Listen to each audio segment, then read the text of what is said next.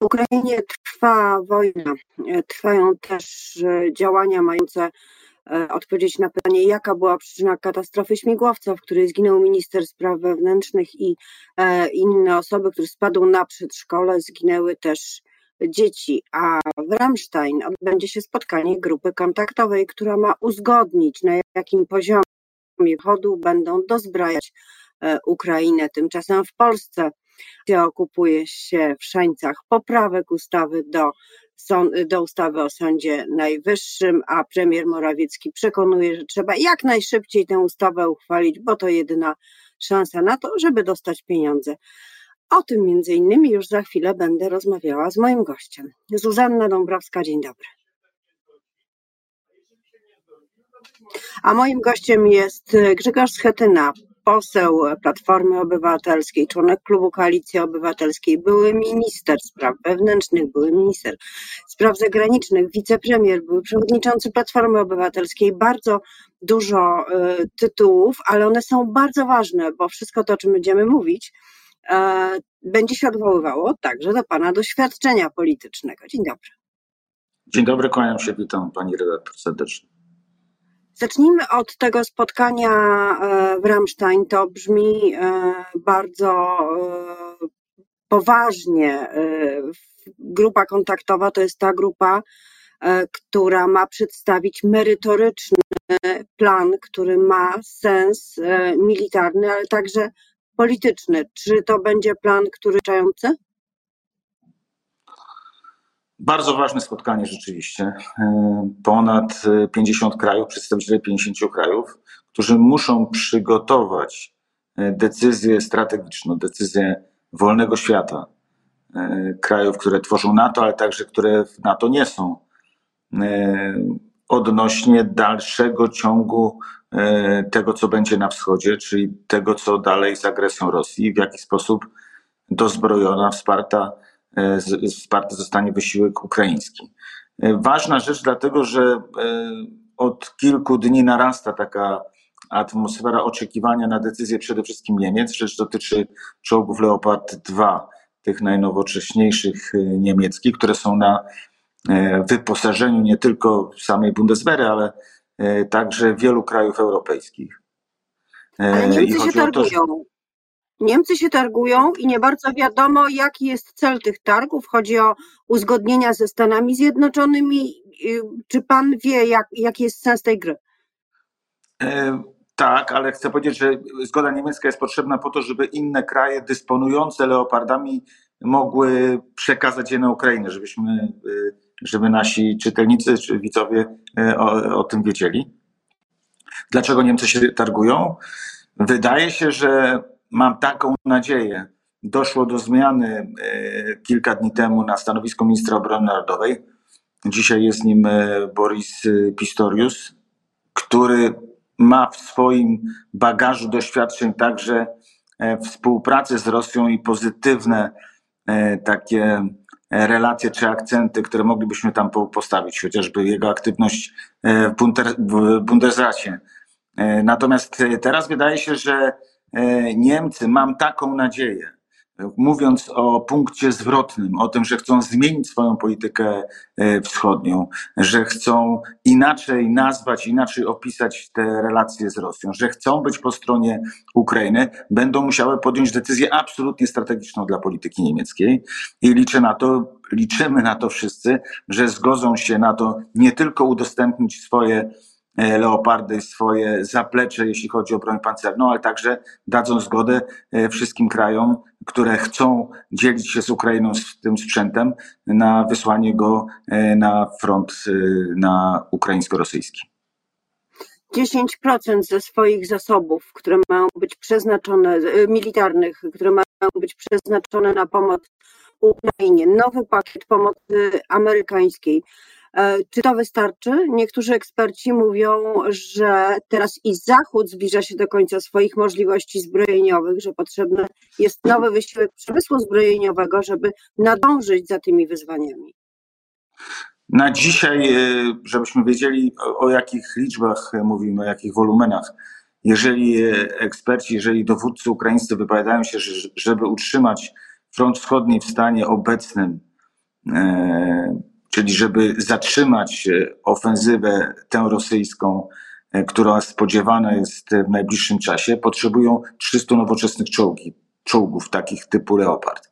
Polska chce im przekazać 14, żebyśmy wiedzieli, jaka jest różnica w skali i jak naprawdę wielkie E, wyzwanie stoi przed e, krajami, które chcą wspierać Ukrainę, żeby jej, jej naprawdę pomóc. Dlatego to, o czym mówi pani redaktor, to jest ważny sygnał. Dzisiaj tak naprawdę, jeśli chodzi o zdolności zbrojeniowe, Amerykanie są tutaj na pierwszym miejscu i ich ta deklaracja o 2,5 miliardowej 2,5 e, miliarda dolarów w sprzęcie, które wysłane zostaną na Ukrainę w najbliższym czasie, to jest ogromne wsparcie. Czy wystarczające? Uważam, że nie. E, dlatego potrzebna jest mobilizacja dla tego całego wolnego świata, wszystkich krajów. Dlatego tak ważne jest to spotkanie w Ramstein, żeby tam nie tylko powiedzieć sobie, co planujemy, ale podjąć twarde zobowiązania. Dlatego czekamy na sygnały, pozytywne sygnały, które będą stamtąd e, płynąć. To przenieśmy się e, do Polski, do polskiej polityki. Podobno nastrój w Platformie Obywatelskiej jest taki, że y, znacznie osłabły y, żywione przez niektórych ciepłe uczucia do Szymona Hołowni. Teraz y, większe szanse ma chyba wspólna lista Platformy Obywatelskiej z samorządowcami i ludowcami. Czy taki jest nowy kierunek? Pani, jeszcze jest 10 miesięcy do wyborów, wiele się będzie działo. Ja bym przestrzegał wszystkich tych, którzy od jednego głosowania czy jakiegoś braku porozumienia budowali strategię polityczną na, na miesiące, na jesienne wybory, a tak naprawdę na lata e, późniejszego funkcjonowania. Opozycji potrzebne jest porozumienie, dobra współpraca i zaufanie budowane między nie tylko liderami, ale także ludźmi, którzy tworzą to zaplecze i parlamentarne, e, i samorządowe. Potrzebujemy zaufania, potrzebujemy relacji i potrzebujemy takiego wspólnego przekonania, że tylko razem, e, ustalając strategię postępowania, możemy skutecznie pokonać PiS. I uważam, że ja e, raczej patrzę na to z tej strony, że każde takie doświadczenie, nawet tak trudne jak to głosowanie, czy różnica w głosowaniu, e, wymaga czy wymusza na nas wyciąganie pozytywnych wniosków, wniosków co do przyszłości. Ja jestem optymistą. Nie uważam, że się E, powinniśmy rozejść. Wprost przeciwnie. Uważam, że trzeba rozmawiać i trzeba, trzeba szukać tego, co wspólne. E, tak było w wyborach do Senatu 4 lata temu i to przyniosło dobry skutek. Tak jestem przekonany, teraz będzie i w Senacie, i w Sejmie. Nawet jeżeli nie będzie jednej listy, to każdy, każda każdy scenariusz zbudowania tej sceny po stronie opozycji demokratycznej będzie uzgodniony między wszystkimi jej uczestnikami. To znaczy, że wszyscy zaakceptują sposób, w jakim idziemy do, do tych wyborów. To jest klucz do, do zwycięstwa to dobrze i to na pewno e, ma swoją wagę, tym bardziej, że być może wtedy uda się ustalić wspólne stanowisko w najważniejszych sprawach, przynajmniej w kilku punktach, którego do tej pory nie ma, a jeżeli tak, to są ogólne deklaracje, ale ja bym jednak chciała zapytać, czy panu się by taki pomysł podobał? Wszystko jedno, czy w ramach e, jednej listy, bez żadnych innych partnerów, czy w ramach bardzo ścisłej współpracy, taki układ. Koalicja Obywatelska, PSL, e, samorządowcy z ruchu Tak dla Polski. Ale to oznacza wtedy, pani redaktor, że osobno idzie e, Polska 2050 i osobno idzie Lewica, czyli są trzy listy. No, już są trzy listy wtedy. E, mówiłem o tym zawsze, że jeżeli następuje, jeżeli nie idziemy na jednej liście, to ważne, żeby druga lista opozycyjna miała przyzwoity wynik w granicach 15% lub więcej, żeby trzeciego mandatu w każdym okręgu nie brał komitet PiS, zwycięski komitet. Jeżeli wygra PiS, to byłby to PiS. Żeby wtedy zlikwidować możliwość uzyskania przewagi e, dzięki systemowi liczenia e, Donta, systemowi wyborczemu. I dlatego uważam, że można rozmawiać o każdym scenariuszu, o podziale, o, o, o zbudowaniu list, taki, o, chociażby w taki sposób, w jakim, w jakim mówi pani redaktor, ale trzeba to zrobić we wspólnym, wspólnie, ufając sobie i uważając, że strategia opozycji, że my po wyborach idziemy na przykład w trzech blokach czy w dwóch blokach, ale podejmujemy zobowiązanie i informujemy swoich wyborców, że idziemy dlatego, żeby nie zmarnować żadnego głosu, który y, chce odsunąć PiS od władzy, a po wyborach powołujemy koalicję i realizujemy nasze wyborcze zobowiązania, nasz wyborczy program. To zrobili Czesi, idąc w dwóch blokach i wygrali wybory. Więc uważam, że to jest oczywiście pomysł, ale nie wystarczy powiedzieć, Platforma, Koalicja Obywatelska idzie z samorządowcami i PSL-em, reszta nas nie interesuje, wygrywamy wybory, powołujemy rządy. Bo co będzie, jeżeli tych głosów nie wystarczy? Co będzie, jeżeli trzeba będzie szukać partnera w e, przyszłym Sejmie? Więc uważam, że lepiej o tym rozmawiać wcześniej, budować te, to porozumienie wcześniej, budować zaufanie, tworzyć coś na kształt komitetu sterującego, który by zarządzał informacją, wiedzą, ale także jakby przygotowywał y, tę współpracę i ją monitorował później, bo, bo jest 10 miesięcy, partie, jest bardzo dużo czasu. czasu. Wszystkie partie y, opozycyjne powinny powołać komitet sterujący, taki do spraw bieżącej współpracy. To jest ten pomysł Myślę, już że, Myślę, że opozycji demokratycznej, tak? Bo nie biorę, tak mi się wydaje, że te, o których pani mówi, te z parlamentu, ale także spoza. Uważam, że potrzebna jest wiedza, informacja, która nie, nie, nie zaskakiwanie swoimi aktywnościami, tylko mówienie o tym, szukaniem e, tego wspólnego mianownika. Naprawdę tego musimy, mamy to doświadczenie, pamiętam e, różnice w budowaniu koalicji europejskiej i później w pakcie senackim. Jak dużo łatwiej było w pakcie senackim e, zbudować to porozumienie, kiedy wszystkie E, cała opozycja była po jednej stronie i ze sobą współpracowała. To jest naprawdę możliwe, wymaga cierpliwości, konsekwencji i takiego przekonania, że nie ma alternatywy do takiego sposobu myślenia. Ja wierzę, że, że tak się stanie. Mówi pan, żeby siebie nie zaskakiwać, a czy nie jest przypadkiem tak, że Donald Tusk zaskoczył E, wszystkich e, innych liderów, występując i mówiąc o tym, że trzeba zrobić wszystko, żeby ustawa, e, żeby projekt ustawy o Sądzie Najwyższym przeszedł tak, by można było sięgnąć o pieniądze, zdradzając tym samym i taktykę, którą miałaby mieć opozycja i pokazując, że właściwie nie ma warunków, e, nie stawiane są przez opozycję warunki, e, które miałyby zostać osiągnięte w zamian za poparcie czy wstrzymanie się od głosu. Tak, tylko z tego co wiem i e, o, o, czym słyszałem, to, to było ustalenie, to wynikało z rozmów już liderów opozycji wcześniej, tak? Oni wiedzieli, że nie chcą głosować przeciw, szukają wariantu wsparcia te, tego projektu lub wstrzymania się.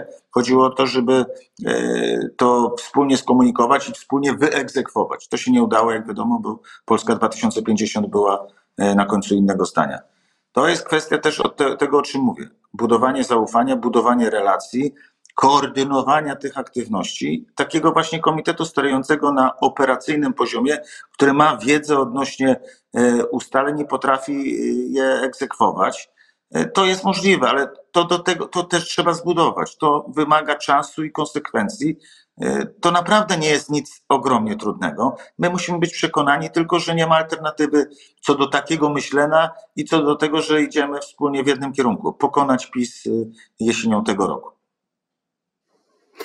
Senat, Komisja Ustawodawcza, która zajmuje się razem z Komisją Praw Człowieka projektem nowelizacji ustawy o Sądzie Najwyższym e, zwróciła się do Komisji Weneckiej z prośbą o opinię oraz do konstytucjonalistów, do OBWE również, ale myślę, że Komisja Wenecka pod względem prawnym jest tu kluczowa. Czy wyobraża Pan sobie e, podniesienie ręki za projektem, który miałby na przykład negatywną opinię Komisji Weneckiej, potem w Sejmie, kiedy, kiedy będą odrzucane poprawki opozycji?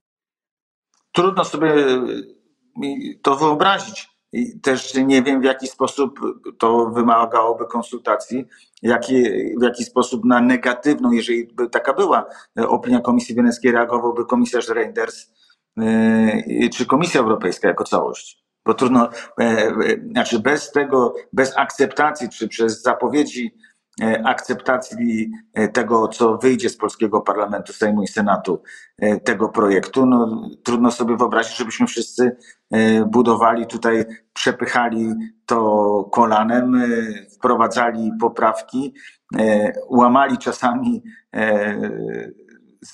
łamali może nie kręgosłupy, ale przekonanie, że, że są sprawy ważniejsze i że, że, że ta ustawa musi być taka, jaka jest, bo innej, inna nie będzie, inna z parlamentu nie wyjdzie, a nie będzie zgody Komisji Europejskiej. Więc y, to jest bardzo poważna sprawa.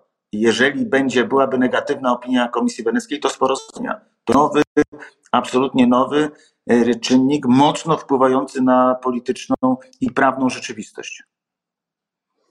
Czyli y, można powiedzieć, że być może czeka nas zupełnie nowe rozdanie w sprawie mm, dorównania, do, dociągnięcia przez obecny rząd do takiego standardu praworządności, który byłby wystarczający, by złożyć wniosek, że wcale nie jest powiedziane, iż ta droga legislacyjna e, zakończy sprawę i będzie można wnioski wysłać. Tak, no bo być może Komisja Wenecka zapyta rząd o e, strategię realizacji innych kamieni milowych a przecież one nie leżą na stole. Chociażby ustawa wiatrakowa, czy też wiele, wiele innych. Przecież rząd zobowiązał się do wielu spraw, wiele, większość z nich w ogóle nie podjął. Więc tak jak mówię, to tworzy nową jakość e, i, i, i nowe okoliczności, bardzo poważne, więc e, spokojnie do tego się e, trzeba poczekać na tę opinię. 31 stycznia siada jest posiedzenie Senatu i będą o tym rozmawiać. Dlatego jest e, ten czas im potrzebny do tego, żeby sięgnąć po opinię e, autorytetów prawnych, ale także Komisji Weneckiej. To, to znaczy, że, że to, to jest po prostu ważne i, i będzie miało na pewno wpływ na, na decyzję. A pewności, czy Komisja Wenecka zdąży, nie ma. Zobaczymy, zobaczymy, jak długo będzie ta opinia powstawać. Bardzo dziękuję za dzisiejszą rozmowę. Dziękuję Moim bardzo. gościem był poseł Platformy Obywatelskiej Grzegorz Skatyna. Miłego dnia. Dziękuję wzajemnie.